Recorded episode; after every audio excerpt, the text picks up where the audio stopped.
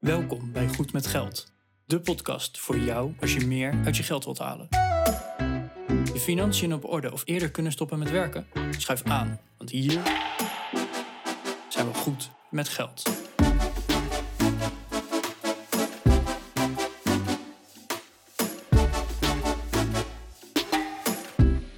Aflevering 134 van de Goed met Geld podcast.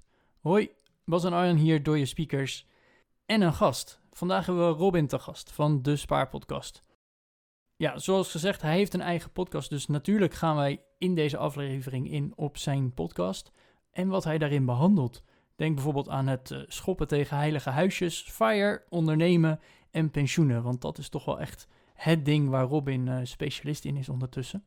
Wil je meer weten? Dat kan natuurlijk op www.goedmetgeldpodcast.nl slash 134. En wil je contact opnemen naar aanleiding van deze show? Dat kan natuurlijk ook. Stuur een DM op Instagram, goedmetgeld. Of een mailtje via www.goedmetgeldpodcast.nl slash contact. Heel veel luisterplezier. Hey, ja, zoals de intro al heeft gezegd, uh, hebben we vandaag Robin in de podcast uh, van de Spaarpodcast. Ja, en Robin, uh, voordat jij jezelf echt mag gaan introduceren, krijg je gewoon diezelfde twee vragen om je oren die je aan elke gast van jou stelt. Oh, goed. Dus, Leuk. ja? Ja, welk cijfer geef je jouw eigen financiële situatie en hoe staat je pensioen ervoor? Oeh, ik begin met, natuurlijk met de eerste. Ik geef mezelf een 10. Een 10? Ja, gewoon een 10. Ja. En waarom? Nou, omdat het gewoon goed is. Het is gewoon, ik, het gaat goed. Ik heb een mooi huis gekocht en ik heb een leuke baan waar ik een prima salaris krijg. Ik uh, verdien iets leuks bij met mijn side hustle. Dat, ja, ik bedoel, twist, ik heb nog nooit iets aan mezelf uitgekeerd. Dat staat er los van. Maar ook, ik voel die druk niet, zeg maar. Dus ik ben daar gewoon heel erg tevreden over. Ik ben niet constant op zoek naar meer Um, ik besteed er ook heel weinig tijd aan. Hè. Tijd is een component die ik heel erg belangrijk vind in mijn beleggingen, in mijn investeringen. Het gaat allemaal lekker automatisch. Ik hoef er niet naar om te kijken. Vind ik fantastisch. Dus ja, gewoon tien. En niks te verbeteren. Echt helemaal niks. Nou, tuurlijk, er kunnen altijd dingen beter. En um, dat is nu natuurlijk vooral het feit dat ik een behoorlijk, nou ja, een, een huis heb gekocht dat toch wel aan de prijs is. En uh, daar een hoge hypotheek op heb. En dat ik daar uh, mijn eigen geld ook uh, in moet steken in de verbouwing. Dus dat betekent dat je er nu, als je echt even zwart-wit naar het papiertje kijkt, sta je er niet super rooskleurig voor, specifiek op dit moment. Maar dat komt wel goed, daar heb ik echt alle vertrouwen in. Dus, nee, dus dan, ja, dat is gewoon een kwestie van tijd eerder. Het is niet dat ik nu zeg, dit moet nu beter. Ja, oké. Okay. Dus gewoon, je hebt op zich alles op de rit. Absoluut, ja. Het is nog niet waar je wil zijn, maar als je zo doorgaat, kom je daar wel. Zo zie ik het, ja. Ah, oké, okay, mooi. En je pensioen? Ja, goed, goed, goed. Dus uh, ik regel, ik werk in loondienst, goed om te weten. Ik regel mijn pensioen zelf. Ik heb geen pensioenregeling. En dat doe ik al een paar jaar nu. Dus ik, toen ik geen loon of geen pensioen meer kreeg, toen kwam ik er opeens achter dat ik ook in loondienst te weinig had opgebouwd. Nou, daar komen we misschien zo nog wel op. Daar komt natuurlijk mijn grote passie voor pensioen vandaan. Van, hoe zit dit allemaal? Maar goed, al die jaarruimte, kan ik zo meteen ook nog uitleggen, uh, stort ik netjes ieder jaar. Ik krijg, uh, ik krijg dat belastinggeld terug. Ik, ik zet gewoon voldoende opzij. Dus ja, dat is gewoon top geregeld. Fun fact, uh, zal ik gewoon hier de primeur delen? Ik heb vorige week mijn jaarruimte berekend voor dit jaar. En? 3.422 euro. Zo. Dus dat mag je nu even gaan bijstorten in jouw uh, afgeschermde beleggingsrekening. Juist, juist. Dus ik mag dat bijstorten. Nu moet ik wel zeggen, dit is wel het eerste jaar dat ik twijfel. Dat ik specifiek nu de rest van dit jaar dus alle kosten voor mijn huis moet gaan maken. En je kan het natuurlijk ook gewoon volgend jaar doen. En ik zeg altijd, je moet nooit wachten, je moet nooit wachten. Maar zelfs bij mij is er nu een soort van twijfel van, ja, wat nou uh, hè, als er iets misgaat met het huis en ik heb dat geld toch nog nodig. Ja, aan de andere kant, ik krijg in mei alweer de helft terug van de belastingdienst, of 40%. Dus zo erg is het ook weer niet. Maar het is, het is, het is 3.500 euro voor je pensioen inleggen ieder jaar. Is niet niks. Hè? Dus, dus ja, daar moet je wel even over nadenken. Als je dat jaar in jaar uit doet, dan bouw je wel een, uh, een mooie pot op. Ja, dus op een gegeven moment... Kijk, als, je, als ik het 40 jaar doe, dan bouw ik heel veel op. Dus misschien houdt het op een gegeven moment ook een keer op. Hè? Je hoeft niet altijd maximaal in te leggen. Maar ik geloof juist nu, als ik, zoals ik net zei, ik heb gewoon... Ik heb het oké, okay, ik heb het goed. Kan ik beter nu in de beginjaren maar maximaal inleggen... en eventueel later stoppen met inleggen... Ja, en dan gewoon uh, korter gaan werken. Maar dan is dat geld, uh, het staat al lekker op die rekening. Is lekker met samengestelde interest en uh, staat lekker 40 jaar beleggingsrekening. Stop. Ja, klinkt goed. Ja, en alles wat je nu erin gooit, hoef je later niet meer over na te denken. Dat, eh, ik, ik ben ondernemer, ik heb geen pensioen vanuit de loondienst, want ik ben niet in de loondienst. Dus ik zit in diezelfde situatie dat ik gewoon eh, jaarruimte heb. Nou, die stort ik, eh, die stort ik nu nog helemaal vol. Ja, Ja, en, en laat het maar renderen. Inderdaad, eh, ja, op onze leeftijd. Als ik zo kijk, zijn we eh, vergelijkbare leeftijd in elk geval. Ja, dan, dan mag dat nog zo lang daar eh, geblokkeerd staan. Je kunt er niet meer aankomen, dat is ook wel veilig. Ja. Uit het zicht, ehm, ja, dan eh, word je ook niet eh, verleid om er wat anders mee te gaan doen. En, en laat het maar gaan. Het mag eh, nog super lang renderen. Dan staat er op een gegeven moment kapitaal waarvan je je pensioen kan aankopen. Dus een soort, ja, een soort reservepotje als het ware. ja, exact. En misschien betekent dat wel hè, dat wij, als we, omdat we dit nu vijf of tien jaar maximaal doen, dat we daarna gewoon kunnen stoppen en we gewoon Ja. 30 jaar van ons leven hebben geregeld. In, omdat we gewoon eh, het in de eerste vijf à tien jaar hebben geregeld en niet in de laatste 20 jaar, want dan moet je het opeens wel 20 jaar lang doen. Dan moet het opeens veel harder. Precies mijn idee inderdaad. Ja, Ja, precies mijn idee. Gewoon blijven storten totdat... eh, ik heb zo'n rekensommetje in Excel gemaakt van... Nou, als ik eh, in eh 2025 stop met inleggen of in 2030 stop met inleggen... of nou, wel de jaren ertussen. Ja. En je gaat tot aan de, eh, het jaar waarin ik AOW mag krijgen... eh, ga je, ga je de, de, de rente doortrekken. Op wat voor bedrag kom je dan uit? Ja. Eh, en dan zeggen we, nou oké, dan ga ik dus nog wel een extra jaartje inleggen... om op een hoger bedrag uit te komen. Of ik ga een jaartje eerder stoppen met, met inleggen. Want ja, het is wat jij zegt. eh, Heb je straks een miljoen euro aan pensioenkapitaal nodig? Nee, ik denk het niet. Zeker Nee. niet als je daarnaast nog wat, eh, wat vermogen opbouwt. Dus je kunt daar best wel een beetje mee spelen inderdaad. Door te kijken wat is het verwachte rendement, hoe lang mag ik erover doen. Ja. Ja, ik zeg ook altijd over dat die uitkeringsfase is trouwens rammend interessant. Hè? Daar heb ik een hele mooie podcast over opgenomen. Maar omdat je ook, ja, dit wordt meteen al heel complex, maar zo'n fiscaal maximum zit per jaar, is, is de, laat ik het gewoon heel simpel houden. De sweet spots, zeg ik altijd, zit rond de 400.000 euro als je helemaal geen pensioen opbouwt. Dan zit je eh, met zo'n fiscaal pensioenbeleggingsrekening zit je goed. Mhm. Eh, eh, op dit moment dan, hè, met de huidige belastingregels. Dus dat geeft Dat vind ik het nadeel van de jaarruimte. Is dat je, bent, je, je krijgt wat voordelen doordat je met dat spelletje meedoet. Ja, Namelijk, je, je gaat een stukje inkomstenbelasting terug en je, je, die rekening valt niet in box 3. Alleen, ja, je, je committeert je aan een, eh, aan een eh, spel dat 40 jaar duurt, waarvan eh, iemand anders de spelregels elk jaar kan veranderen. En dat is wel, eh, dat vind ik tricky. Dat is heel flauw inderdaad. Dus dat is voor mij ook een reden om niet maximaal daarop in te zetten, maar ook te zeggen, nee, ik ga toch ook op andere manieren wat vermogen opbouwen. Absoluut, absoluut. Daar sluit ik me 100% bij aan. En er zijn inderdaad, eh, als jullie dat nog interessant vinden, zijn er nu weer wat nieuwe voorstellen in de wetgeving daarover. Ja, en sommige zijn niet top hoor. Dan denk ik echt, eh Nederlandse overheid, eh, je hoort vertrouwen te winnen. En als je dit soort voorstellen weer op gaat gooien, en even pak een beetje, ongeveer gemiddeld 7% van de mensen die, eh, die, in, die überhaupt werkt, legt iets in op zo'n pensioenbeleggingsrekening. Dat geldt, het is 5% voor, eh, voor mensen in loondienst, 10% voor mensen met een onderneming. Ja, als je dan iedere keer met van die, van die, sorry dat ik zeg, van die debiele voorstellen komt, waarbij je de spelregels verandert, dan gaan mensen niet vertrouwen in het systeem dat je opzet. En gelukkig ben ik niet de enige. Er zijn echt fantastische partijen die, hier, eh, die hier eh, met de overheid erover in gesprek zijn. Maar dat, dat is wel een nadeel, ja. Dus dat, dat erken ik zeker. Dus zet nooit alleen maar erop in. Dat zou ik, ja, dat erken ik. En voor alle luisteraars die ondertussen deze zeven minuten hebben gedacht... Ja, heel leuk, eh, pensioen en hoe Robin's financiën ervoor staan. Maar Kappen nou. wie is Robin? Eh, laten we even, even een kleine terugspoelactie doen. Robin, wie is Robin in twee minuten? Zie je, daar ga ik alweer. Dan word ik veel te enthousiast. Wie is Robin in twee minuten? Ik ben Robin, 29, woon in Rotterdam, heb daar dus een huis gekocht. Ik ben eh, vier dagen in de week product owner voor een start-up. Vind ik fantastisch. Ehm, we bouwen een super gaaf softwareproduct. Het heet Equalter. Dus nou ja, ik, het is maar niet dat nu mensen dat gaan kopen. Maar dat vind ik heel erg leuk om te doen. En één dag in de week heb ik de Spaarpodcast. Dat gaat ook erg goed. Vind ik heel erg leuk. Ik ga in gesprek met eh, experts, en maar ook met gewone millennials. En het is de het is een, beetje een, niet zo. Het is een beetje podcast zoals jullie. Niet zo op hoe word ik snel rijk. Maar gewoon de, de, standaard onderwerpen, dingen duidelijker maken. Ook leuker maken. Ik hou er wel van een beetje te lachen af en toe. Eh, het hoeft echt niet allemaal zo saai en serieus te zijn. Dus eh, dat doe ik. En daarnaast, ja, omdat ik mezelf dus echt als een hustler zie. Ik geloof dat we niet meer 40 jaar voor één baas gaan werken. Dat we gewoon bijvoorbeeld meerdere dingen doen in ons leven die we leuk vinden. Om impact te maken, om geld te verdienen. Dus meerdere inkomstenstromen. En dat noem ik dan hustelen. Dus ik heb ook de website hustlehut.nl. En dat is een community voor mensen die net als ik naast hun baan iets willen opzetten. Omdat ze of willen leren, impact willen maken. Of gewoon lekker meerdere inkomstenstromen willen krijgen. Dus eh, ja, een druk bestaan. Maar wel heel erg leuk. Ik geniet overal van. Ja. En binnen de twee minuten. Je ging er net zo hard van stapel dat we meteen al eh, zeven minuten bezig waren. Dat is niet zeven minuten weer goed gemaakt. Kijk, nou, we, we halen het in. Oké. Nou, eh, Robin, we hebben ook een, eh, een ja, probeerseltje voor in deze podcast. Dus eh, we leggen je een aantal dilemma's voor. En ik denk dat dat genoeg input geeft voor de rest van de podcast. Oh, kom maar door. Dus eh, we hebben een aantal dilemma's. Laten we beginnen. Podcast maken of podcast luisteren? Maken. Vaste baan of ondernemer? Ondernemer. De Spaarpodcast of de Side Hustle, de podcast? Oh, je confronteert me hier wel mee. Met allebei de vraag trouwens. Toch de Side Hustle podcast. Oké. Fire, Hot, Viro of nog wat anders? Ja, absoluut Viro. Absoluut. 100%. Oké. Mensen met een pensioen helpen of ondernemers in de Husselhut supporten? Oh, jeetje. Jij bent echt goed voorbereid. Ehm, ondernemers met een, of mensen met een pensioen helpen of, ja dan, ik wil beide. Oké. En eh, werken in Nederland of in het buitenland? Buitenland. Oké.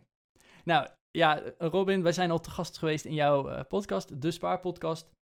En ja, eh, wij vonden het daar heel leuk en we hebben meteen gezegd, jij moet ook bij ons te gast zijn. Jij maakt de Spaarpodcast. Nou, ik ben inderdaad ook wel trouwe luisteraar van de Spaarpodcast. Dus de voorbereiding voor deze podcast en deze stellingen was relatief eenvoudig. En ja, ik hoop inderdaad aan de hand van deze dilemma's toch een beetje de rode draad door deze aflevering van de podcast eh, te kunnen doen. Nou, Ja. zoals we al zeiden, jij hebt de Spaarpodcast.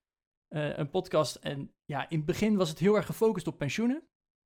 En dingen slimmer maken. En ja, laten we daar gewoon eens over beginnen. Want ja, dat is eigenlijk wel de hoofdreden dat we je hebben uitgenodigd. De Spaarpodcast. Waarom ben jij ooit de Spaarpodcast begonnen? Ja, ik zal je terugnemen naar eh, hoe het allemaal begon. Hele korte samenvatting hoor. Het begon eigenlijk toen ik me iets meer in de financiële dingen ging verdiepen. Dat ik eh, er steeds tegenaan liep dat ik dingen heel complex vond. Saai, onvolledig. ehm, soms, zelfs, soms zelfs gewoon echt foutief. Gewoon echt dat ik blogs las, van tranen in mijn ogen. Ik dacht, serieus? Als dit nou de eerste resultaten in Google zijn over dit onderwerp en er klopt geen hout van. Ja, toen dacht en, en een soort van vuurtje in mij dat dacht dan, dit moet beter. Want als ik het al niet snap of er niet uitkom, en met alle respect, hè, eh, dan snapte, ik, ik, ik, ik wil niemand chargeren, maar dan snapt iemand die misschien nog iets minder interesse heeft in financiën dat helemaal niet. Dus ik dacht, ik, Ja. ik- dat kan leuker. En ik had, een- ik had een Coolblue-achtergrond, nou daar komt dat leuker vandaan. Ik denk, je kan met heel veel dingen, met een beetje branding, kan je dingen leuk maken. Wat, waar slaat het nou op dat we bijvoorbeeld moeten zeggen, pensioen is complex? Dat is gewoon een mindset. Als je gewoon zegt, ik ga dit leuk maken, dan kan het gewoon hartstikke leuk zijn. En sterker nog, dan is het superleuk om over de jaren na te denken, want je gaat gewoon financieel op vooruit. Dus ik zie dat totaal anders. Nou, dat was, had ik eigenlijk op meerdere financiële vlakken. Plus een stukje crowdfunding, alleen dat stukje heb ik alweer een beetje links laten liggen. Waarbij ik, nou ja, dus de, de, de content eh, dus leuker wilde maken en toegankelijker voor heel veel millennials. En ik merkte ook wel dat heel veel andere content was gericht op snel rijk worden en affiliate marketing. En ik had het allemaal niet. Ik dacht, je moet gewoon lekker index beleggen. De, en tijd is zo ontzettend belangrijk. Tijd is het grootste goed wat je hebt. Dus ik, ik wil dat ook anders insteken. Nou, zo begon die, begon die website. En toen had ik wel echt, nou, naar eigen zeggen dat ik dacht, oh, ik heb wel echt een paar goede, goede blogs. Heel veel tijd ingestoken, echt heel veel tijd. Soms wel Ja. maanden onderzoek in een blog. Zo. Ja, en toen dacht ik, ja, maar een blog, weet je, als je financi- financiële onderwerpen lastig vindt, dan ga je nog niet heel snel een blog lezen. Dus hoe kan ik het nog toegankelijker maken? En toen kwam ik eigenlijk met podcast. En zo is de Spa-podcast ontstaan. En de naam kwam gewoon, ja, ik zei al, ik hou ervan om af en toe een beetje te lachen. Dus ik dacht, wauw, wat is nou leuk? dacht ik, Spa-podcast, oh, oké, Spa-podcast, top. Super leuk, superleuke naam. En zo, ja, zo ben ik anderhalf jaar geleden begonnen met Spa-podcast. Cool man, leuk. Ja, ik, ik hoor aan jou als je het zo vertelt dat, je, ja, dat er wel een soort ondernemersdrive in je zit. Je vertelt dat je vier dagen in de week nog in loondienst werkt. Eh, toen Arjan jouw dilemma voorlegde, toen zei je meteen ondernemen, zonder erover na te denken. Bij mij komt dan op van, als je al dit soort dingen aan het ondernemen bent zelf en, te- en het experimenteren bent, waarom ben je dan nog steeds in loondienst? Ja, ja, jullie leggen de, de vinger op de zwakke plek. Nee, kijk, Of, of, doe, of doe je mee in de start-up waar je werkt? Dat, dat kan ook. Dat is ook een soort ondernemerschap misschien wel. Ja, nee, oké, dus het, het hele eerlijke verhaal, hè, en eh, gelukkig heb ik echt ontzettend relaxte basis, dus kunnen, zullen misschien wel gewoon eh, meeluisteren. Kijk, uiteindelijk, één, ik vind het product, ik vind producten maken en daarover nadenken en problemen oplossen voor mensen, vind ik, vind ik superleuk om te doen. Dus het product wat we daar aan het bouwen zijn, we maken recruitment minder biased, dus mensen een eerlijke kans geven op een baan. Mhm. Dat, da- daarvoor ga ik iedere dag mijn bed uit. En dat doet zoveel met me. Dat doet. Weet je, dat ik die dag weet dat ik mensen een eerlijke kans heb gegeven, daar leef ik voor. Ik leef niet voor eh, andere, ja, met alle respect, eh, I don't know, verzekeringen of zo verkopen. Ja, ik sta daar niet voor. Mijn vuurtje gaat daar niet van branden. Dus ik vind mijn baan gewoon echt heel erg leuk. Uh, als in, ik heb het gevoel dat ik daar wat uit kan maken. Ja, ik hoop daar ooit misschien wel deel te kunnen nemen in de start-up. Nou, die gesprekken lopen natuurlijk ook. dat, dat, daar hoef ik niet over te liegen. Dus dat behoort nog tot de opties. En ik geloof ook heel erg dat ik uh, en, dat is toch wel een stukje nederigheid, dat ik nog heel veel moet leren ook. Dus ik, ik leer liever vanuit die veilige omgeving over ondernemen en de, de dingen die ik afgelopen twee jaar heb geleerd, is bizar. En ik denk gewoon niet dat ik er al klaar voor was, ook twee jaar. En, en op dit moment ook nog niet. En de reden waarom ik zo snel antwoord gaf was ook omdat ik toevallig hebben twee andere mensen recent deze vraag gesteld en die merken gewoon inderdaad van, ja, jij moet dit eigenlijk ooit een keer gaan proberen. Um, maar ik, ik denk serieus niet dat dat al heel, op hele korte termijn is. Ik vind het echt geweldig wat ik nu doe. En dan denk ik, ja. Ik denk dat heel veel mensen uh, misschien ook wel, misschien is dat iets in mij. Hè? Ik zie dat heel veel ondernemers het ondernemerschap onderschatten in mijn, in mijn ogen. Hoe ik, hoe ik zie dat ze omgaan met hun pensioen. En de hoop dat het maar een onderneming wordt die ze kunnen verkopen. Um, ik, ik, ik, ik, ik, ik gun mezelf wat tijd om dat iets anders aan te pakken. Dus vandaar dat ik het wel eigenlijk al weet, maar het nog niet doe. Ben je dan niet bang dat je nu te voorzichtig bent? Want ze, ze zeggen wel eens van ja, eh, je kan het 100% uitdenken, maar ja. Uh, de, de, de 80-20 regel, de, de 80% bedenk je in 20% van de tijd. Ja. Uh, dus de puntjes op de i zetten duurt het langst. Ben je dan niet bang dat je daar nu misschien wel al te lang over doet? Want je hebt bijvoorbeeld al heel erg over dat pensioenstukje nagedacht als ondernemer zijnde. Ja, nee, daar ben, ik, daar ben ik dus niet bang voor. Want ik denk inderdaad dat, ja, wat als scenario. Ja, als ik nu volgende maand zeg, ik kap ermee, dan kan ik waarschijnlijk aankomend jaar leven van de spaarpodcast. Alleen wat het is, ik wil niet dat ik daar bepaalde, zeker op het financiële vlak, bepaalde keuzes moet gaan maken voor inkomsten. Ik wil authentiek kunnen blijven. Mijn hele missie zit in transparantie creëren voor die luisteraar. En gewoon objectief kunnen zeggen: dit doet deze partij goed en dat doet deze partij niet zo goed. En bij deze partij is dat uh, zo en bij deze partij is dat zo. En als ik moet gaan zeggen, ja, deze partij is best wel goed, want dan gaan ze op mijn affiliate linkje klikken, anders kan ik niet rondkomen als ondernemer. Dat is niet wat ik voor me zie. Dus dat is een hele bewuste keuze. Ik wil, ik wil authentieke content kunnen maken en, en mezelf ook die vrijheid geven. Dus ja, dat, dat is ook dat onderdeel van de keuze. Mooi. Ja. Ja, wat, wat bij mij dan meteen naar boven komt. Ik luister best wel trouw jouw podcast en jij Jij durft best wel tegen heilige huisjes te schoppen. Als ik het zo mag zeggen. Ja, ik, ik sta voor bepaalde dingen. Ja, ja klopt. Ja, en, eh, heel eerlijk, ik ben het niet altijd met je eens. Maar aan de andere kant denk ik van, nou, dat, daar zit wel wat in. Hè? Je, je hebt start-ups uitgenodigd van, hey, uh, die heeft een boek geschreven en dat wordt CO2-neutraal uh, eh, uitgebracht. Hè? ik geloof op olifantenpapier. En, ja, olifantengras, ja. ja. Ja, en daar werd papier van gemaakt en dat was weer CO2-neutraal. Nou, echt nou, super ver uitgedacht. Uh, jij schopt lekker tegen het systeem van, joh, die uh, hypotheek aanvragen en noem maar op, al het gezeik daaromheen. Daar ben jij heel kritisch over, want dat gaat allemaal mis. Ja. Uh, pensioenen, daar sta je heel groot mee te koop van, hey, ja, denk er nou eens aan. Want hey, over 40 jaar moet je met pensioen, maar dan moet je wel nu al wat gaan regelen. Want anders lig je straks krom om met pensioen te kunnen wat, wat drijft je daar nou in? En wat, hoe kom je op die onderwerpen? Dat is misschien nog wel een belangrijkere vraag. Want je hebt er wel meerdere. Dat ik denk van nou. Ja, wat drijft me en, en hoe kom ik op de onderwerpen? Nou, de, ik kom op de onderwerpen heel vaak doordat ik het zelf meemaak. Bijvoorbeeld nu hypotheek omdat ik zelf mijn hypotheek moest regelen. Of pensioen omdat ik zelf mijn pensioen moest uitzoeken. En ja, wat drijft me daarin? Dus ik denk als ik het echt plat probeer te slaan voor mezelf, is dat ik het heel belangrijk vind. Ik, ga heel erg goed op transparantie en eerlijkheid. Dat is echt, dat is misschien wel, eerlijkheid is misschien wel de belangrijkste kernwaarde uit mijn leven, zeg maar. En dan zie ik zoveel verkeerde dingen in, ja, in die processen of bij die bedrijven, dat ik denk, dit is echt niet eerlijk voor mensen. Uh, je wordt, die worden echt gewoon voor de gek gehouden. Uh, dus informatie die niet klopt, en ik wil, dat, ik wil dat beter doen. Ik wil dat gewoon, dat mensen serieus geholpen worden. Financi financiële zaken, die zijn gewoon niet altijd makkelijk. En, en heel veel mensen die proberen daar echt ja, gewoon een slaatje over. Het gaat uiteindelijk dan vaak over geld. ja. Als in, uh, die willen, bedrijven die gewoon geld willen verdienen en uh, daarom info weglaten. Dus eigenlijk is die transparantie is echt de rode draad in mijn leven. En serieus, toen, een soort van, toen jij deze vraag stelde, want dit was volgens mij een van de vragen die ik eh, wel van tevoren kreeg. Die andere stellingen had ik geen idee. Toen heb ik hier echt wel even over na. Dit was de enige vraag waarvan ik echt dacht: ja, Robin, hoe komt het nou dat je daar zoveel waarde aan hecht? En ik- ik- het enige wat ik me kan bedenken is dat ik altijd heb gedacht: ik ga knetterhard werken in mijn leven, zodat ik uiteindelijk iets doen, terug kan doen voor anderen.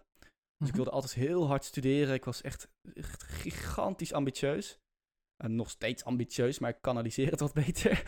Ehm, en dan kan ik uiteindelijk andere mensen helpen op, bepaal, op bepaalde vlakken. En nu heb ik het gevoel van, ja, ik, ik kan veel leren over bijvoorbeeld pensioenbeleggen. Ik, ik denk dat ik nu uiteindelijk wel kan zeggen dat ik daar heel veel van af weet. Ja. Dus eh, ik kan daar mensen echt, echt de juiste richting, of in ieder geval uitleggen hoe dat concept werkt. En dat is gewoon heel eerlijk, dat lukt je niet. Als je nu begint, dan snap je dat niet vandaag. Het is te moeilijk. En ik denk dat ik dat makkelijker uit kan leggen. Ja, of, of in ieder geval de goede weg kan wijzen van... hé, hey, eh, denk daar eens aan of heb je dit al bekeken? Of, hè, Ja. want- Dus het gaat niet zozeer om zeggen van je moet het doen. Het gaat er echt om van ik wil mensen helpen te ontdekken van is dit iets voor mij? Ja.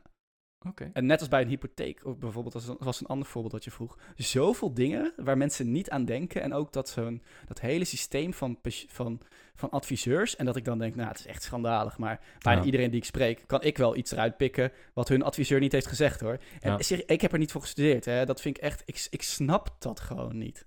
Nee, ik denk dat eh, financiële zaken, zeker die hele grote financiële zaken, zoals het nemen van een hypotheek of het, het, het aanvragen en het uitzoeken enzovoort, dat, dat is niet iets wat mensen dagelijks of zelfs jaarlijks doen. Hè? Je verhuist één keer in de, wat is de gemiddelde looptijd eh, van eh, hoe lang mensen een koophuis? Zes, zes of zeven jaar geloof ik. Nou ja, ja. Ja, dus ik geloof eh, iets van elke zes of zeven jaar hebben huizenbezitters, kopen ze een nieuwe koopwoning. Nou, een, een deel daarvan die doet geen hypotheek, want die tikken cash af of die nemen een lening bij hun eigen BV of, of die hebben geld vanuit hun ouders of wat dan ook. Hè. Dus, dus er zijn maar heel weinig mensen die in een, in een jaar tijd met hypotheken bezig zijn. Out of sight, out of mind.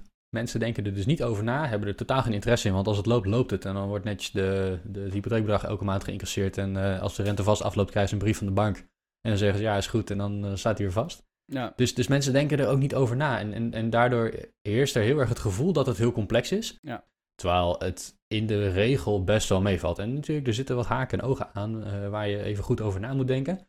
Die best wel consequenties kunnen hebben voor de toekomst. Als je kijkt naar het risico op een stijgende rente of naar fiscale aspecten. Als je dingen gaat doen met aflossingsvrije hypotheek. Ik, ik noem maar even wat, hè? Ja. Of met een eh, familiehypotheek. maar, maar in de basis is het een vrij eenvoudig product. En zie je dat eh, mensen eh, denken dat het heel complex is en dan maar 3000 euro aan een adviseur geven die ook niks Ja. anders doet dan een paar documenten ontvangen en dat doorsturen naar de bank. Ja, en dan denk je, ja. ja, weet je, dat, dat valt ook wel mee. Kijk, als je echt specialistisch advies nodig hebt, is een ander verhaal. Maar als je eh, in je eentje of met z'n tweeën in loondienst bent en je koopt gewoon een huis en er is verder helemaal niks wat daar omheen zit, ja, dan, dan kan je dat echt wel zelf doen via een platform als, nou, er zijn legio van dat soort platformen waarbij je zelf een hypotheek kunt afsluiten. En dan, dan bemiddelen zij alleen als portaal om die documenten te verzamelen. Ja, eens. Ja, ik, ik, een, een onderdeel is wel dat, dat ik mensen eh, misschien aan wil zetten om zich er om te laten geven. Van geef er alsjeblieft om. om vooral die grote dingen. Dus ga in plaats van dat je aan het einde van, ja, nou, het mooie voorbeeld van je zorgverzekering verze- eh, vergelijken, doe je het wel voor 10 euro. Maar pensioen, de grootste uitgave uit je leven, en dan een huis, nou, of allebei de grootste. Ja. Daar kijken we dan niet naar. En het is heel Ja. menselijk, hè? Ik bedoel niet eh, eh, van, oké, dat is, dat is heel stom, jullie zijn allemaal heel dom. Maar meer zo van, Nee, maar het is heel logisch dat je denkt van... hé, hey, ik kan volgend jaar een tientje per maand besparen op mijn zorgverzekering, dus dat doe ik. Ja. En je pensioen, ja, dat is toch pas later, dus eh, dat, dat boeit dan niet zo heel erg. Ja, terwijl je daar echt serieus tienduizenden, zo niet honderdduizenden euro's extra aan kan overhouden. Ja. Dat is Mm. gigantisch veel geld. Het is gewoon, ja, ga er alsjeblieft om geven. En op, zeker op al die onderwerpen. Don't be eh, careless, zeg maar. Ga niet met de schoenendoos naar de hypotheekadviseur. Want als, je, als dat je instelling is, ja, dan ben je nu waarschijnlijk ook andere gekke financiële keuzes aan het maken. Het is, ja, Ja. Dat, dat probeer ik te voorkomen. Hey, en ja, dan ge- ja, je schopt tegen heilige huisjes, dat heb ik al eerder gezegd. Ja. Hoe ga je dan om met kritiek? Want ik denk dat een van de grootste kritische of grootste kritieken die je zo gehad zou hebben, is: eh, hey, stel het lekker uit om, het, om je studielening terug te betalen. Eh, tenminste, dat gok ik in ieder geval. Want Nou, daar zullen wel wel mee. meer mensen. oh, Ja, nee, iedereen heeft zijn eigen on- onderwerp, weet je. En zoals jij zegt, eh, wat jij ook heel mooi zei, ik ben het niet altijd met je eens. En dat vind, Ja. ik, eigenlijk ook, dat vind ik eigenlijk ook goed. Ik hoop dat je het waardeert dat ik eh, verschillende perspectieven probeer te bieden. Dat ik niet meepraten met de rest. En dan mag je het best af en toe met me oneens zijn. Daar wil ik het ook nog eh, graag met je over hebben. Uh, zeker op een respectvolle manier. En dus, soms, dat, heb ik gewoon vaak gesprekken over met mensen bijvoorbeeld op Instagram. Um, soms deed kritiek me wel wat, zeg maar. Als in, vond ik het echt wel vervelend, hè, dat mensen een negatieve... En nu heb ik een beetje voor mezelf de grens gesteld van... oké, als jij gewoon een normaal gesprek met me aangaat... en je wilt ergens over hebben, helemaal oké. Als je als een of andere idioot denkt dat je op Instagram erin kan vliegen... en me begint af te zeiken, dan ga ik gewoon niet meer op je reageren. Weet je, ja, sorry, maar... Kap, kappen nou. Ik doe dingen waar ik leuk... Laat mij maar mijn eigen mening hebben. Als je het er niet mee eens bent, misschien met dit andere ding wel. Weet je, jij hebt een mening, ik heb een mening. Alleen, waar ik gewoon niet goed tegen kan, is mensen die niet openstaan voor andere meningen. Zo van, ja, fire is heilig. En nu had ik iemand die... Uh, ja, waarom uh, ben je tegen fire? Je, uh, ja, nou, om, omdat dat is mijn, dat is mijn mening. ik ben niet tegen fire. Ik bied een alternatief waar ik meer in geloof. Ik ben niet tegen fire. en dan, maar dat wordt dan best wel ja, als dat te negatief wordt, dan ga ik er tegenwoordig niet, dan ga ik er niet meer op in. En ik wil ook niet dat ik daar wakker van lig, weet je. Ik doe dingen waar, waar ik blij van word, zoals met jullie praten. Is je dus, mening uh, wel eens veranderd naar aanleiding van kritiek of uh, de discussie die je hebt gevoerd? Ja, zeker. Ja, ja ik denk dat ik uh, crowdfunding toch wel onderschat heb, zeker in, in de beginjaren. En dan vooral wederom, wederom ook op de component tijd. Het ging ook een beetje aan zijn eigen succes onder, ten onder, denk ik. Het ging steeds meer tijd kosten, want in de eerste jaren was ik er ook geen tijd aan kwijt. Ja. Uh, maar ik heb dat wel onderschat. Daar is mijn mening wel wat bijgedraaid. En ja, en ik denk ook wel dat ik misschien zelf aan het begin iets te, iets te eigenwijs was op... oké, zo moet het en het kan niet anders. Terwijl het, het mag best anders, hè, weet je. Je mag best van mij uh, in losse aandelen, want wat ik bijvoorbeeld niet doe... moet je echt lekker zelf weten. Alleen wat ik dan gewoon, meestal vraag ik dan, uh, ja, hoe doe je onderzoek? En dan zegt ze, ja, mijn moeder zei dit. Ja, dat, dan haak ik heel snel af, zeg maar. Ja. Dus het is meer, ik wil er dan wel een goed gesprek over hebben. Ja. En niet van, uh, op YouTube stond dat, uh, dat als ik deze crypto coin koop, dat ik dan morgen 10.000 euro heb. Dan, dat, laten we dan alsjeblieft, dan ga ik wel met iemand anders praten. Ja. en, en, dat is denk ik ook uh, belangrijk, dat als je een discussie met iemand voert, dat je dat doet vanuit wie je bent en, uh, en, en, een oprechte interesse probeert te hebben in het standpunt van de ander. Anders dan verzand je echt in zo'n wel eens niet de discussie. Ja. Ik, ik merk zelf dat het wel eens helpt om aan iemand te vragen als je, als je ja, weet je, op, op een gegeven moment, je komt dus in een debatmodus terecht, hè? Ja. Ik bied argumenten waarom ik gelijk zou hebben en jij biedt argumenten waarom jij gelijk zou hebben. En dan, ja, dan vinden we allebei nog steeds dat, we, uh, uh, dat ieders gelijk heeft, maar, maar niet van elkaar. Ik wilde nog wel eens de vraag stellen van uh, welke informatie zou jij nodig hebben om mijn standpunt te omarmen? Ja. Gewoon om iemand te triggeren, om er eens vanaf een andere kant naar, naar te kijken. En dat is helemaal niet omdat ik iedereen wil overtuigen van mijn gelijk, maar omdat je een goed gesprek kan voeren. En ik ja. denk dat dat in gesprek blijven, dat dat heel belangrijk is. Absoluut. De beste gesprekken die, uh, kan ik ook voeren, bijvoorbeeld in mijn podcast, met mensen die een ander standpunt hebben. Dat vind ik fantastisch. Ja. Die nodig ik ja. ook gewoon uit. Dat is leuk. Ja, en, en het, het, kijk, het moet natuurlijk geen bullshit zijn. Hè? Mensen moeten geen onwaarheden gaan zitten vertellen. Maar als je een andere mening hebt, ja, daar kan je juist van leren. En ik, ik merk dat zelf ook. Ik, ik ga daar heel goed op. Uh, door met iemand te praten die een andere politieke overtuiging heeft dan ik. Of die op een hele andere manier naar, naar werk en naar inkomen kijkt. Ja, waarom dan? Uh, daar, daar leer ik van. En op die manier ja, verschuift je wereldbeeld een beetje. Uh, jij doet dat in je podcast heel erg. Ik wil het even over de Hasselhut gaan hebben. Uh, ja. Ik vind het een heel gaaf idee. Ja. Ik uh, wil het er een keer één op één nog een beetje over hebben. Oké, okay, leuk. Dus dat gaan we sowieso even inplannen nadat we hebben opgenomen. Maar dat concept wat je daar aan het opzetten bent, dat is juist ook zo'n mooi broeinest van ideeën en van, van meningen en mensen die met elkaar in discussie gaan en elkaar verder helpen en, en op elkaars ervaringen kunnen bouwen. Ja. Zou je eens een korte introductie geven wat je daar aan het proberen bent? Ja, ja, ik ben daar echt. Uh, het is nog redelijk aan het begin, in de beginfase moet ik zeggen. Dat, maar het, is, het, het, wordt een community voor, voor mensen zoals ik. Weet je, als je, je kan het nu misschien ook aan mijn energie merken. Soms ben ik echt niet stoppen. Dan heb ik zoveel energie. Mensen die gewoon graag iets willen in hun leven. Dus niet de mensen die uh, denken van ik vind het prima om op de bank te zitten. Mensen die graag iets willen. Jullie zijn aan het husselen naast je baan. Dat hoef je niet te doen. Jullie maken de, de financiële wereld iets transparanter. Dan ga ik zo die gesprekken met mensen. M mijn baan is ook een hussel. Ja, ook, ook. Maar uh, als je een gesprek voert met jullie, dan kan je, ik kan drie uur met jullie gaan zitten lullen. En nog denk ik, nou, ik kan zo nog drie uur verder, zeg maar. En dat maakt de Hustle Hut zo gaaf. Het zijn altijd gesprekken met mensen die willen leren, die impact willen maken op de wereld, die, die bereid zijn om te leren, zoals ik zelf nog heel erg ook ben, van hoe word ik nou een betere ondernemer. En dat wil ik faciliteren. Ik had geen ondernemers in mijn omgeving en ik heb echt best wel gestruggeld in de eerste jaren eigenlijk met mijn eigen hustle, met heel veel dingen. En dat is een heel simpel voorbeeld. Welke software kies je om je podcast mee op te nemen? Daar heb ik echt Ja. veel mee geëxperimenteerd. En het zou zo lekker zijn als ik nu een podcast wil beginnen, dat ik dat soort vragen kan stellen. Nou, en ik denk, practice what you preach, ben ik echt 100% van overtuigd. Ik heb nu een hustle waarmee ik geld verdien. Ik denk dat ik nu na een aantal jaar kan, redelijk mensen op weg kan helpen. En daarom ben ik die hustlehut begonnen. Voor mensen die dat ook graag willen. Die ook denken van, ik ga niet 40 jaar voor één grote bank werken. Ik ga gewoon meerdere dingen in mijn, in mijn leven doen. En prima dat ik op vrijdag iets doe waar ik niet zoveel aan overhoud. Maar impact maak op de wereld. En op donderdag dit. En laten we elkaar helpen. Ik, eh, ja, stronger together daar, zeker. Eh, dus mensen die met de juiste instellingen daar kunnen... Dat is eigenlijk de introductie. En dat is de Hustlehut community. En die community staat nog niet live, maar daar kun je al wel voor opgeven op de website. Dus hustlehut.nl. En die gaan we gewoon lanceren met mensen die er ook gewoon zin in hebben. Weet je, die elkaar willen helpen, die elkaar beter willen maken, die gedreven zijn. En ja, nou, dat is de Hustlehut. Ja, Cool. dus beste luisteraar, heb jij een side hustle? Of hebben wij jou ooit een keer enthousiast gemaakt over een side hustle? Dan eh, zou ik zeker even naar die website sowieso gaan, om je gewoon in te schrijven. Wie weet helpt Ja, het. absoluut. Ja, absoluut. Er zit ook een eh, WhatsApp-nummer bij. Ik hou ervan om mensen te verbinden ook gewoon. Weet je, ik heb echt niet alle antwoorden zelf. Maar er zijn genoeg specialisten die je wel verder kunnen helpen. En ik nodig daar ook specialisten uit en andere hustlers. Die verbind ik soms aan elkaar. En ja, laten, jullie hebben ook een soortzelfde type podcast. En wij maken elkaar ook beter. We hebben het ook wel eens over podcast dingen. Ja. Dat is toch hartstikke leuk? Dat is alleen maar hartstikke tof. Ja, ik wou zeggen, in de voorbereiding hebben we gewoon alweer wat tips en tricks uitge- uitgewisseld. Eh, want daar leer je van. Exact, ja. Nou, dat wil ik daar ook bereiken. Ja, Ja. ja. super cool. En hoe, hoe is je model daar dan achter? Of hoe zie je dat voor je? Is het gewoon één groot forum en je moet bij blijven lezen? Of wordt het één grote WhatsApp-groep waar iedereen in blijft spammen? Of wat? Nee, nee, nee. Zeker niet één WhatsApp-groep waar je niet bij kan lezen. Hoe ga je het opzetten? Het wordt echt een, eh, uiteindelijk wordt het echt een community waar je gewoon met moderators en eh, dat is echt het doel. Waar je gewoon kanalen krijgt per onderwerp, weet ik veel bijvoorbeeld. Eh, maar dan op specialisten bijvoorbeeld podcasting, video, ehm, SEO, CA.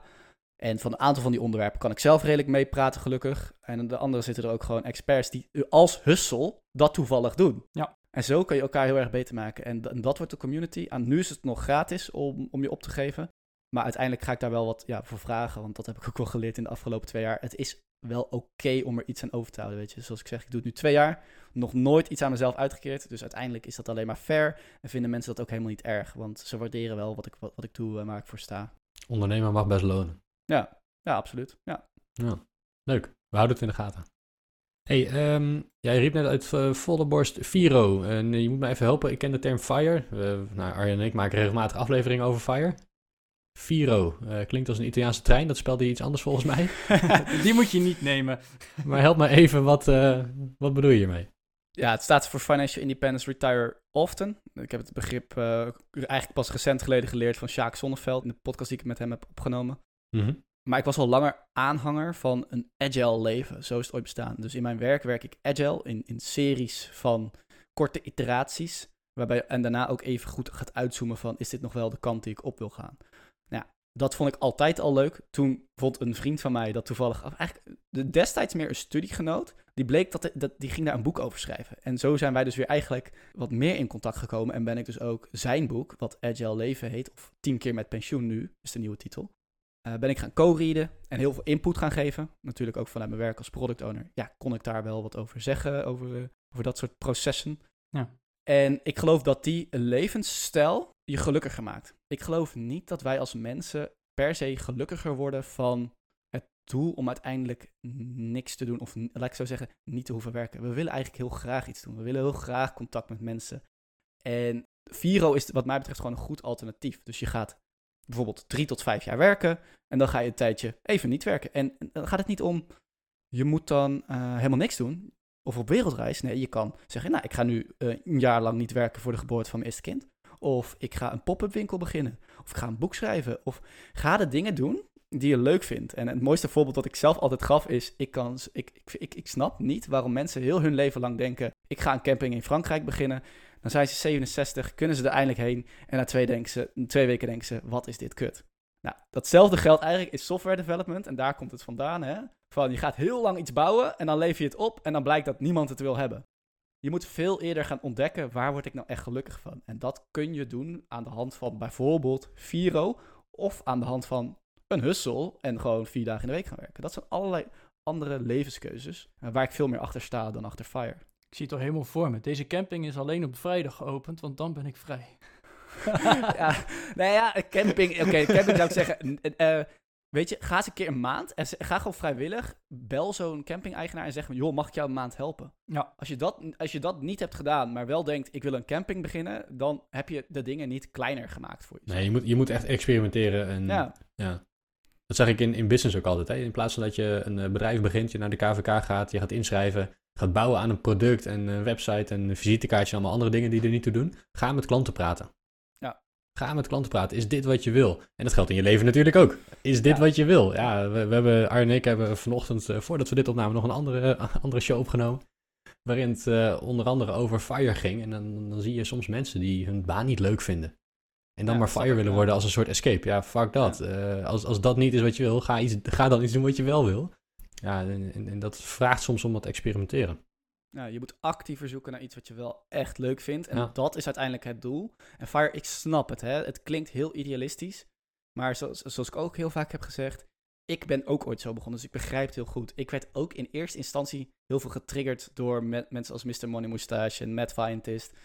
En toen dacht ik, ja, maar wacht even, de Mr. Money Moustache, die werkt nu gewoon. En de Matt Scientist, als je die hoort, Het is gewoon werk, ja. Ah, die is gewoon, ja. die zijn gewoon aan het werk. Eh, eh, ze doen nu alleen wat ze nu doen, is een blog over Fire.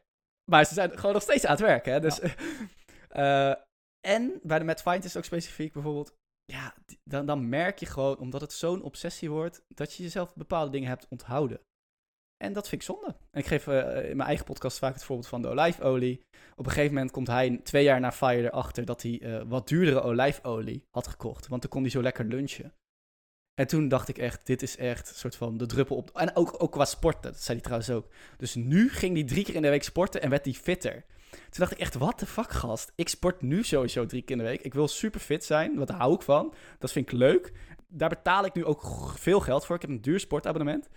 En dat soort dingen. Ik, ik eet olijfolie die ik wil en ik sport nu. En dan ga ik niet, als ik dan eindelijk fire ben, mijn dikke buik wegwerken en zorgen dat ik wel een half uur kan rennen. Kom op zeg. ja. Nee, en dan heb je ook helemaal niet, de, dan heb je ook helemaal niet het budget ervoor om dat soort dingen te doen. Want als je altijd op een houtje hebt gebeten en dan met, met pensioen gaat, dan, en dan kom je erachter dat je budget het eigenlijk helemaal niet toestaat om eh, weer een duur sportabonnement te nemen, dan ben je weer niet fire, snap je? Dat, Ja, en nu gaan de mensen natuurlijk sowieso zeggen, dat is helemaal niet waar. Ik ont- onthoud mezelf geen dingen, dat is dan weer de kritiek. Maar, maar dat is ook prima, maar dan, dan prima. Ja. ik zeg dan ook tegen die mensen, oké, dan ben jij goed bezig. Want dat is Ja. ook hoe ik in die, in die reis en financiële onafhankelijkheid erin zit. Eh, ja, ja, ik verdien geld in mijn werk en ik vind mijn werk best wel leuk. En als ik niet meer zou hoeven werken, maar nog wel zou kunnen werken, dan zou dat heel tof zijn. Ja, ik ga me nu geen dingen ontzeggen. Ik ga gewoon dingen die ik niet, dingen die ik niet leuk vind, daar ga ik gewoon geen geld meer aan uitgeven. Exact. En ik wil geen verspilling meer. Maar ik wil aan de dingen die ik wel tof vind, wel geld uitgeven. Je moet ook een goed leven leiden terwijl je aan het opbouwen bent. Ja, dit eh, is een tip die ik ooit had geleerd van Ramit Sethi. Van eh, vind de, your money dials, noemde hij dat. Hè? Dus waar wil jij nou echt geld aan uitgeven? Als dat efficiëntie is, of stel je haat koken, ga dan lekker iedere avond uit eten. Maar als jij eh, schoonmaken heel stom vindt, ga dan lekker een schoonmaker inhuren. En, en zo moet je een beetje gaan... Zo, daar geloof ik veel meer in. Ja, Dus als je, als je schoonmaken niet erg vindt, ja, doe, het lekker, doe je het lekker zelf. Als je koken leuk vindt, doe je het toch lekker zelf. Ja, ehm, als je sporten lastig vindt, dan huur je toch die trainer in. Ja, zo, zo probeer ik daarnaar te kijken. Dus eh, money dials is misschien een leuke tip. Van ga dat eens voor jezelf naar. Van waar wil ik nou wel echt mijn geld aan uitgeven en waar wil ik het vooral niet aan uitgeven. cool. Ja, goeie. Hey, en ik ga weer even terug naar de, de spaarpodcast. Maar misschien is dit ook wel al je andere podcast, hè? Eh, Side Hustle, de podcast. Zoals ik al zei, ik luister hem regelmatig. Tenminste, de spaarpodcast. Die andere heb ik eerlijk gezegd nog niet geluisterd. Oeh, nee, daar ben ik al heel dankbaar voor. Dat vind ik sowieso heel tof dat je dat doet. Dus. Maar Ik, ik die van jullie ook, hè, trouwens. Laten we dat ook even...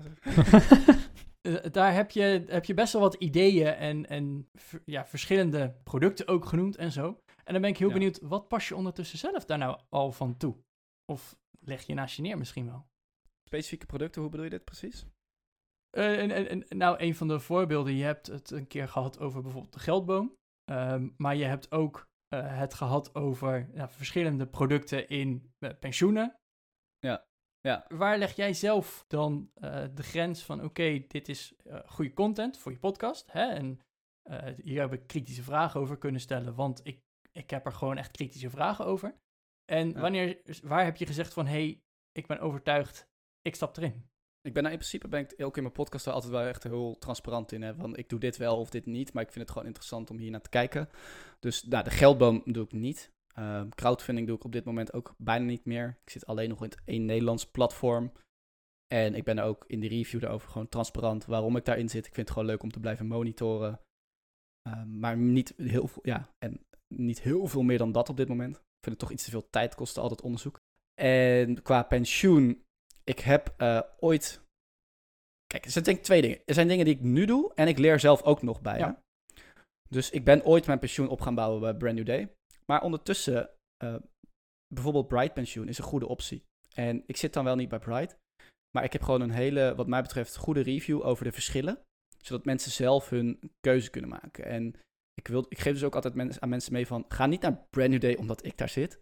Maar kijk even wat voor jou relevant is. Want in sommige situaties kan Bright zomaar relevanter zijn. En dat vind ik heel belangrijk. Het gaat dus echt heel erg om die verschillende opties uitleggen... zodat mensen zelf hun keuze kunnen maken. Ik wil niet... Ik zou het mezelf nooit vergeven als mensen zeggen van ja, ik ben naar Brand New Day gegaan omdat jij het deed. En dat het dan ergens toevallig niet goed gaat, omdat het met Brand New Day niet goed gaat, of dat soort dingen. Ja. Dat, dat is niet wat ik probeer te bereiken. En zo probeer ik het altijd te brengen, zeg maar. Dat, ja, dat, kan, dat kan altijd beter. Soms denk ik, oeh Robin, misschien was je net iets te positief. Maar ja, aan de andere kant, als je altijd maar heel niet positief bent, ja, of niet enthousiast, ja, dan, dan denken mensen waarschijnlijk ook niet echt van, ik ook ga het eens uitzoeken. Ja, en dan er, is, de zit, er, zit, er, er zit een grijs dan gebied. is de podcast ook niet meer leuk om eh, terug te luisteren, moet ik zeggen, denk ik. Als het alleen maar Nee, afkraken eh, wordt. Exact, exact. Ik ben eh, constructief kritisch. En de, de partijen die echt goed bezig zijn, accepteren dat ook wel. Bijvoorbeeld, eh, nou, bijvoorbeeld de, de podcast met Bright Pension. Dan zul je ook echt horen dat ik kritische vragen stel. En ik geloof dat mensen dat uiteindelijk zullen waarderen. En, en in dit geval werden daar gewoon goede antwoorden op gegeven. En als iemand tegen mij zegt, we gaan het daar niet over hebben, want... Ja, dan haak ik eigenlijk al af. Ja. Ik wil gewoon kunnen vragen waarom een bepaalde kostenstructuur zo is. En waarom het best wel duur is eh, in de eerste paar jaar. En kijk hoe die daarop reageert. Bijvoorbeeld bij Peaks. Uiteindelijk kreeg ik daar wel antwoorden op. Ja. Eh, nou, dat is tof. Ja. Als je echt goed bezig bent met je product, dan durf je daar gewoon antwoord op te geven. Ook op de kritieken. En dat geldt ook voor mijn eigen product. Zoals Ja. de Spaarpodcast. Zijn, zijn er zaken waarvan je zelf ook eh, bent, bent geswitcht van, van strategie of van product of van... Ja. waar, waarin, je, waarin een, een andere inkijk is eh, gekomen voor jou? Ja, ja, ja. Ik heb mijn eh, indexbeleggingen ben ik ooit begonnen. Ik ben al heel ja, redelijk vroeg begonnen. En destijds gewoon nog een beetje vanuit, vanuit mijn vader. Die zei, joh, het maakt eigenlijk allemaal niet zoveel uit wat je doet in je leven. Als je gewoon 10% van je inkomen opzij zet, vanaf het begin dat je gaat werken, dan komt het allemaal wel goed. En dat deed Goed ik. advies, ja. Ja, Ja, ja, dat was echt de enige tip die ik ongeveer heb gekregen. Er is niks gepusht. Dus ik ging dat gewoon opzij zetten, direct op een indexbeleggingsrekening. Dat heb ik, eh, Cool. ja, ik denk een jaar of vijf gedaan. Ik denk dat ik een jaar of vijf werk. En dat geld is een stuk meer waard geworden. Heb ik nu kunnen gebruiken voor mijn huis. kijk. En in de tussentijd heb ik ook besloten om op dit moment... eh, en dat betekent dus niet dat Brand New Day nu een slecht product was in, in, voor die indexbeleggingen. Maar de conclusie was, ik ben Brand New Day een beetje ontgroeid. Ik heb bijvoorbeeld ook gewoon met hun gesproken. Toen zei ik, ja, ik mis deze functionaliteit. En toen gaven ze ook gewoon goed antwoord op. Toen zeiden ze, snappen we. Alleen het blijkt dat volgens mij 0,1% van de mensen die functionaliteit daadwerkelijk gebruikt. En jij behoort tot die groep, maar daardoor bieden wij het gewoon niet meer aan. En toen dacht ik, dit vind ik een vet goed antwoord, weet je. Eh, je hebt erover nagedacht, er is een reden waarom je het niet aanbiedt, omdat 99,9% van de mensen het niet gebruikt. Ja. En misschien moet ik dan op zoek naar een, eh, een ander product. Nou ja, maar daar wil ik ook wel de kritische noot bij maken, want ik ben altijd eerlijk.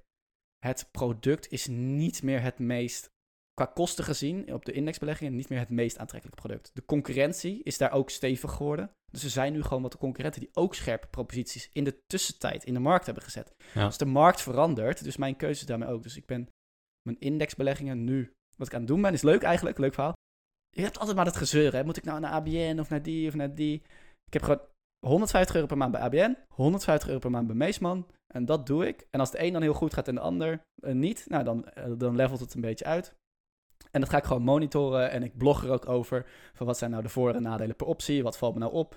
Allemaal met als doel, zodat mensen dan zelf kunnen kijken... oh, nou dan past dit misschien beter bij mij dan, dan dat. ja. En ik vind het eigenlijk gewoon leuk om het op die manier een beetje te regelen. En eh, nou ja, dus eh, op dit moment vind ik Meesman daarin echt een toffe partij. Ook qua wat bij mij past. Hè? Dus lange termijn visie, niet naar om hoeven kijken, wereldwijd gespreid. Ja, dat. Mooi. Ja. Daar ben ik dan wel heel erg op zoek naar. Als je zelf heel kritisch bent Ja. op producten en op dienstverlening. En dan vraag ik me af van, van stel je dan je eigen, je eigen strategie bij. Dat, en dat doe je dus ook, dat is, eh, dat is heel goed. Ik doe het zelf ook. Ik ben ook onlangs geswitcht van, van beleggingsaanbieder, van platform. Ja. En, en ik denk dat dat ook nodig is. Hè? Als je zegt van ja, ik ben eigenlijk constant financieel gezien aan het experimenteren, dan, hè, dan, dan is het ook helemaal niet handig om alleen maar op één, eh, één pad te blijven zitten. En natuurlijk moet je voor jezelf wel een soort lange termijn strategie in je achterhoofd houden van de, die stip op de horizon zetten van dat is waar ik over 10 of over 20 jaar wil staan. Ja. Dus alle beslissingen die ik nu neem moeten zorgen dat ik die kant op ga. Maar vergelijk dat met een roadtrip, hè. Dat is, eh, ik zou eh, ergens in Zuid-Italië willen uitkomen. Oké, dan moet ik in ieder geval niet vanuit Nederland naar het noorden gaan rijden. Ja. Dan moet ik de keuze maken om naar het zuiden te gaan rijden. En of ik dan eh, via België en Frankrijk ga, of ik ga via Duitsland eh, door Zwitserland en dan eh, op die manier de Alpen doorsteken. Who gives a piep? Weet je, dat, dat maakt dan niet uit. En, en onderweg kan je, kan je wel bijsturen erin. Dat experimenteren van jou, daar wilde ik eigenlijk nog wel even een vraag over stellen. Want ehm, nou, het, is, het is wel bekend dat jij ehm, veel verschillende dingen probeert. Ja. Ga je overal, eh, even bij wijze van spreken, hè, overal een tientje instoppen en dan blijft het allemaal een beetje ja, klein en dan heb je heel veel kleine dingetjes? Of zeg je op een gegeven moment van ik ga maximaal op één ding focus, focus, focus, focus rammen en daar iets groots van maken? Nee, uiteindelijk, eh, ik vind het leuk om verschillende, eh, zoals ik zei, die andere meningen of nieuwe producten te blijven ontdekken. Dat ik geen met blinde oogkappen op, maar zeg, oké, dit product heb ik gekozen en daar blijf ik bij. Mhm, Maar het is wel de bedoeling om het uiteindelijk zo simpel mogelijk te houden. mhm. En dat, ehm, dus ik heb één pensioenbeleggingsrekening, één indexbeleggingsrekening.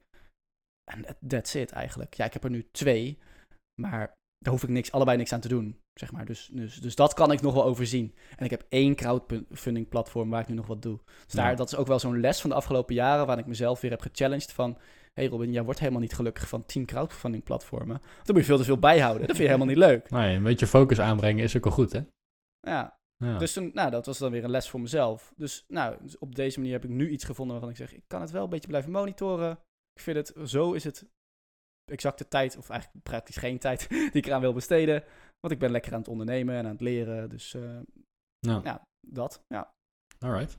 En op de iets langere termijn, hoe zie je dat dan voor je? Want nu heb je best wel nog steeds wat verschillende bakjes. Ja. Eh, zeg je van, nou, ik, ik ben daar nu gewoon zo mee bezig en dat gaat prima en ik zie over 20 jaar wel? Of zeg je van, nou, ik hoop over vijf jaar wel al meer focus te hebben? Ja, ik weet niet of de, misschien dat ik nog ga kiezen tussen één van die twee partijen voor de indexbeleggingen. Maar verder heb ik niet heel veel keuzes meer die ik moet maken, zeg maar. Nee, Dus maar ook is- bijvoorbeeld bij hè, je, je. Je hebt de spaarpodcast, je hebt Oh, ja, podcast, je hebt ja, de baan. Ja. Ehm. Er zijn heel veel verschillende bakjes op verschillende onderwerpen. eh, waar jij best wel ja, verschillen aan probeert te maken of hè, gewoon dingen te testen. Eh, hoe, hoe zie je dat dan? Ja, ik denk dat ik nu heb ik eigenlijk drie hoofdonderwerpen. Dat is één, mijn baan en de recruitmentwereld eerlijker maken. Dat is twee, de spaarpodcast en de financiële wereld transparanter maken. Ik noem mezelf wel eens de upfront van de, van de, van de financiële markt, zeg maar. En eh, drie is dan dat husselen en dat motiveren en dat inspireren en dat ondernemende. Ik sluit niet uit dat het nog wat meer in elkaar gaat vatten. Maar wat ik nu heel... Het, eigenlijk doet het op de een of andere manier ook al. Ik ben product owner, ik bouw producten. Met de Hustle Hut doen we dat ook. Op die manier kijk ik naar producten, kan ik mensen misschien helpen om dingen kleiner te maken. En ik heb mijn eigen hustle. En het is ook wel nice om gewoon te kunnen zeggen, ja, al, ik heb een hustle, dus ik, ik heb ook wel een klein beetje het recht om een soort van tip te geven. Van, weet je, eh luister, of een beetje credibility voor mezelf. Ik heb dan niet het idee van, ik moet er meteen mee stoppen. Dus ik vind dat ik nu met drie hoofdonderwerpen, het is niet weinig, maar wel een redelijke focus heb voor mezelf. Dat puzzelstukjes al wel een soort van in elkaar passen. Ehm, maar ik sluit niet uit dat het er over vijf jaar twee zijn of zo, zeg maar inderdaad. Dat, dat sluit ik zeker niet uit. Eh, Ja. Ik, ik vind het overigens ook heel erg leuk bijvoorbeeld om een jaar lang iets te doen en het dan goed te kunnen. En dan mee te stoppen. Bijvoorbeeld SEO-marketing, SEA-marketing, website maken. Al die dingen heb ik mezelf ooit geleerd. En dan is het niet dat ik daarna per se denk, ik ga dit nog tien keer doen. Maar dan kan ik daarna wel zeggen, ik heb het geleerd, ik kan er een beetje over meepraten. Er zijn mensen die het nog tien keer beter kunnen dan ik. Maar ik vind het gewoon leuk. Dat is mijn levensstijl. Een beetje een helikopterview noem je dat ook wel eens. eh. Ja. Oké. Ik denk dat we ondertussen toe zijn aan de vijf vragen die we elke gast stellen die eh, bij ons in de studio zit. Oeh, kom maar door. Hier heb je op voor kunnen bereiden, Robin. Dit, eh, Ja, maar toch, eh, toch, ik ben wel benieuwd. Ik, dus, ik ben overigens helemaal niet vaak te gast geweest, hè. Dus ik moest echt even denken van, oh, hoe gaat dat eigenlijk? Ja, volgens mij gaat het tot nu toe redelijk soepel. Volgens mij ook wel. Nou, dankjewel. Nou, het is misschien een beetje, het is misschien een beetje gek. Maar Arjan die begint weer met de eerste vraag. Ja, hey. Nou, kom maar door. Ehm, ja, Robin, eh, wat was jouw grootste financiële blunder? Mijn grootste financiële blunder was uiteindelijk dan toch iets te enthousiast in de hoeveelheid crowdfunding platformen waar ik op heb eh, geïnvesteerd. En dat ik daar ook eh, op sommige platformen gewoon echt goed geld heb verloren. Dus naïef. En dat, er de, dat die platformen nou ja, gewoon nu eh, failliet zijn om verschillende redenen, wel of geen slechte intenties. Gelukkig niet allemaal, hè. dus uiteindelijk eh, is het niet dat ik daar heel veel geld heb op verloren in zijn totaliteit. Mhm. Ehm, maar dat had ik achteraf zeker gezien anders willen doen, ja. Ja. Wat is iets dat je nu kan, maar dat je eigenlijk eh, vijf jaar geleden al had willen kunnen? Ik denk dat ik momenteel beter in staat ben om te relativeren. ik, eh, ik heb veel energie, ik raak heel gepassioneerd over bepaalde onderwerpen. Ik kan het nu wat makkelijker ook weer loslaten, wat minder gefrustreerd of boos over worden. En die energie eigenlijk ten goede inzetten. Steeds meer focus op, oké, eh, ik heb mijn standpunten en daar sta ik achter. En de mensen die andere standpunten hebben, dat ik daar niet meer boos om word. Of zo. Dus er is, ik zie gewoon heel veel dingen die fout gaan, bijvoorbeeld met, met affiliate marketing. Maar ik wil niet meer dat ik er zelf wakker van lig in dat opzicht. Dus dat is iets wat ik denk echt vijf jaar geleden niet zo goed kon. Ik denk ook dat ik soms dan best wel vervelend kon zijn voor sommige mensen.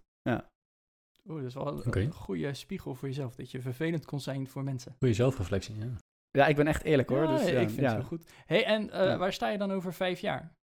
Ja, dat is wel een moeilijkere vraag. Ehm, persoonlijk, ja, ik, wat ik nu een beetje voor me zie, is dat me, ik, wat ik heel erg belangrijk vind, is, eh, met mijn familie vind ik het heel erg leuk om ook over dat ondernemen na te denken. Serieus, bij ons thuis is dat echt een ding gewoon, dat mijn zusje me helpt, mijn vader vindt het leuk om af en toe mee te praten, mijn broertje vindt het leuk om zijn eigen hustle nu op te zetten. Ja. Daar, daar krijg je gewoon energie van. Dan zit je gewoon s'avonds thuis en dan, dan kun je het over hebben, hoe kun je weer leren, beter worden.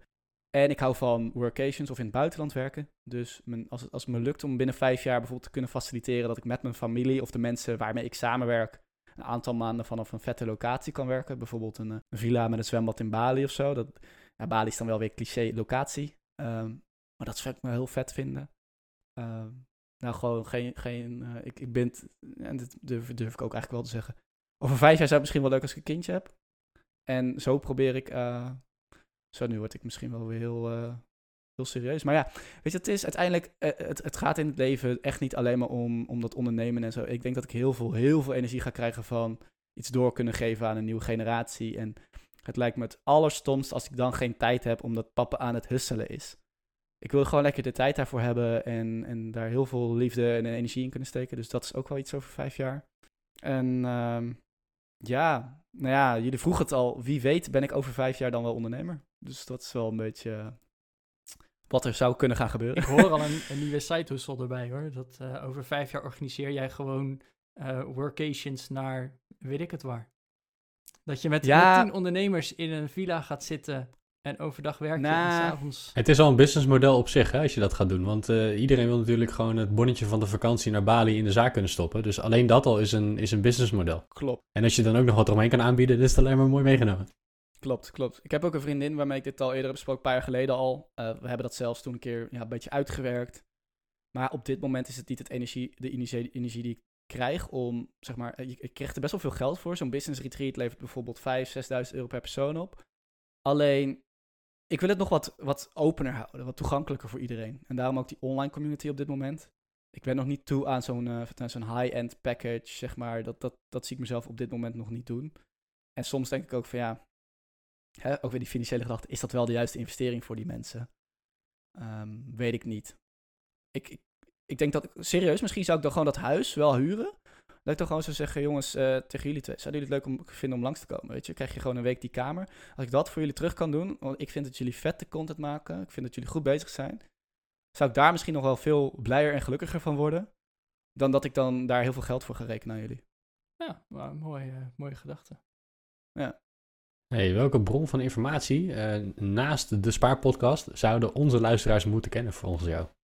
Ja, ik zou dus echt zeggen, zoek een bron van informatie waarbij je meer op dat ondernemen en ontwikkelen, de persoonlijke ontwikkeling of de businessontwikkeling. Ik geloof heel erg, we zitten op financiële podcast allebei. Ik denk niet dat je alleen maar je hel moet zoeken in inderdaad in fiscale regels, in ehm, een slimmere hypotheek. Ga lekker leren, ga lekker ondernemen. En een van mijn favorieten op dit moment is Pat Flynn van de Smart Passive Income podcast. Ehm, die, maar ik merk, ja, die, die behoefte kan over twee jaar weer anders zijn. Hè, dus die zou ik zeker tippen. En wat ik ook zou willen meegeven misschien, dat is niet jouw vraag, maar stel ook eens de vraag, waar moet je vooral niet je informatie vandaan halen? Want ik denk dat te veel mensen, en dan bedoel ik ook mezelf, denken van, oh, die gozer zegt wat op Instagram, dan ga ik dat doen. Daar wordt zoveel rotzooi gezegd en zoveel troep en je wordt er helemaal gek van. Stop met scrollen door Instagram tussen de finfluencers. En ga, ga podcast luisteren, ga ondernemen. Daar word je zoveel wijzer van. Dan, dan weer het nieuwste skyrocket aandeel of die, of die wens om maar de markt te proberen te verslaan. Echt waar. Dus, dus Ja. die combinatie, ga naar, dat, dat, dat, is, dat is voor mij de, de tip. Ja, probeer misschien wel de, de clickbait te vermijden. Eh, want heel veel Instagram is gewoon, het moet in één plaatje passen en daarop moet geklikt worden. De meeste zijn vooral goed in marketing. Er zitten er weinig tussen die echt inhoudelijk heel erg goed zijn. Ja. Dus eh, jullie zijn gelukkig een voorbeeld. Financiële vind ik een, eh, een heel goed voorbeeld. Eh, Rabi van de Belegger en Rowan Nijboer vind ik goede voorbeelden. Maar er zit ook echt heel veel troep tussen. En dat is zonde. Ga daar niet, laat je daar niet door leiden. Nee, en dan krijg je inderdaad weer zo'n zo'n negatief tendens over de hele markt heen. eh, waar wij uiteindelijk ook misschien wel slachtoffer van zijn. Exact. Ja, want ja, heel, als ik heel eerlijk ben, wat mij betreft moeten er gewoon regels voor komen. Het slaat helemaal nergens op wat we met z'n allen aan het doen zijn. En eh, wat voor cursussen, dan moet je soms, moet ik, ja, wat voor cursussen er allemaal worden aangeboden. En wie dan een cursus eh, aanbiedt, dan denk ik af en toe of Forex of eh, crypto of gewoon beleggen voor beginners. En dan denk ik, je echt, je snapt, nou goed, Ja. don't get me started. Ik moet rustig blijven van mezelf. Maar daar zit gewoon, daar moet je echt kritisch naar zijn van, kijk goed naar wie vertrouw je. En de, de gouden tip is, vertrouw bijvoorbeeld, eh, als jij een band hebt opgebouwd met iemand, bijvoorbeeld, ik volgde wel veel fitnessaccounts.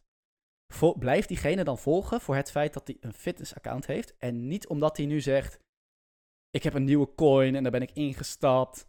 Of, eh, want dat is de meest fucked up mind trick die, die er wordt gespeeld. Je vertrouwt mensen voor de verkeerde reden. En daar moet je heel erg hu- huiverig voor zijn. Dat vind ik wel een hele goede tip inderdaad. Dat, eh, ja, van, hey, je, je bent, eh, weet ik het, collega om op die reden en op een heel ander gebied krijg je opeens advies. Ja, dat, eh, Het is emotional buying en die moet je proberen uit te schakelen. Dus niet kopen omdat iemand toevallig alleen maar op Bali zit en stoere filmpjes maakt, want dat is de grootste valkuil. Je gaat dan niet Met een gehuurde Lamborghini en... eh, Exact. Ja, ja, ja. Oké. Nou, hey, eh, en Robin, de laatste vraag van onze vijf vragen. Wat is jouw advies voor mensen die nog nooit aan hun pensioen hebben gedacht? Want ja, dat is toch wel jouw core business in de Spaarpodcast.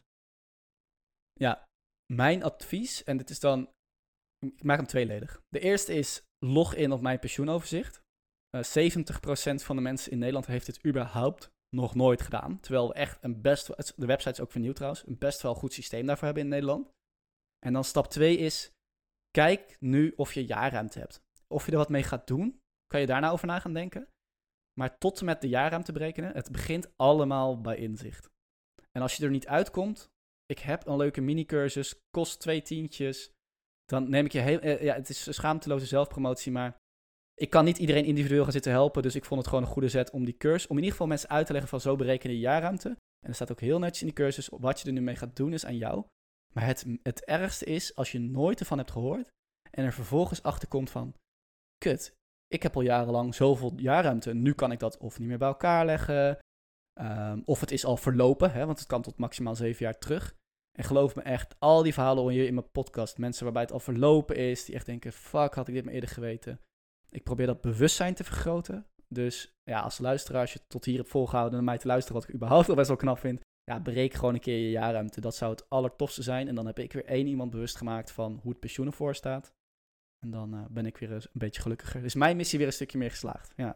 Mooi, heel goed. Hele mooie tips eh, naar boven zijn gekomen. Ik wilde nog even toevoegen trouwens bij vraag 4.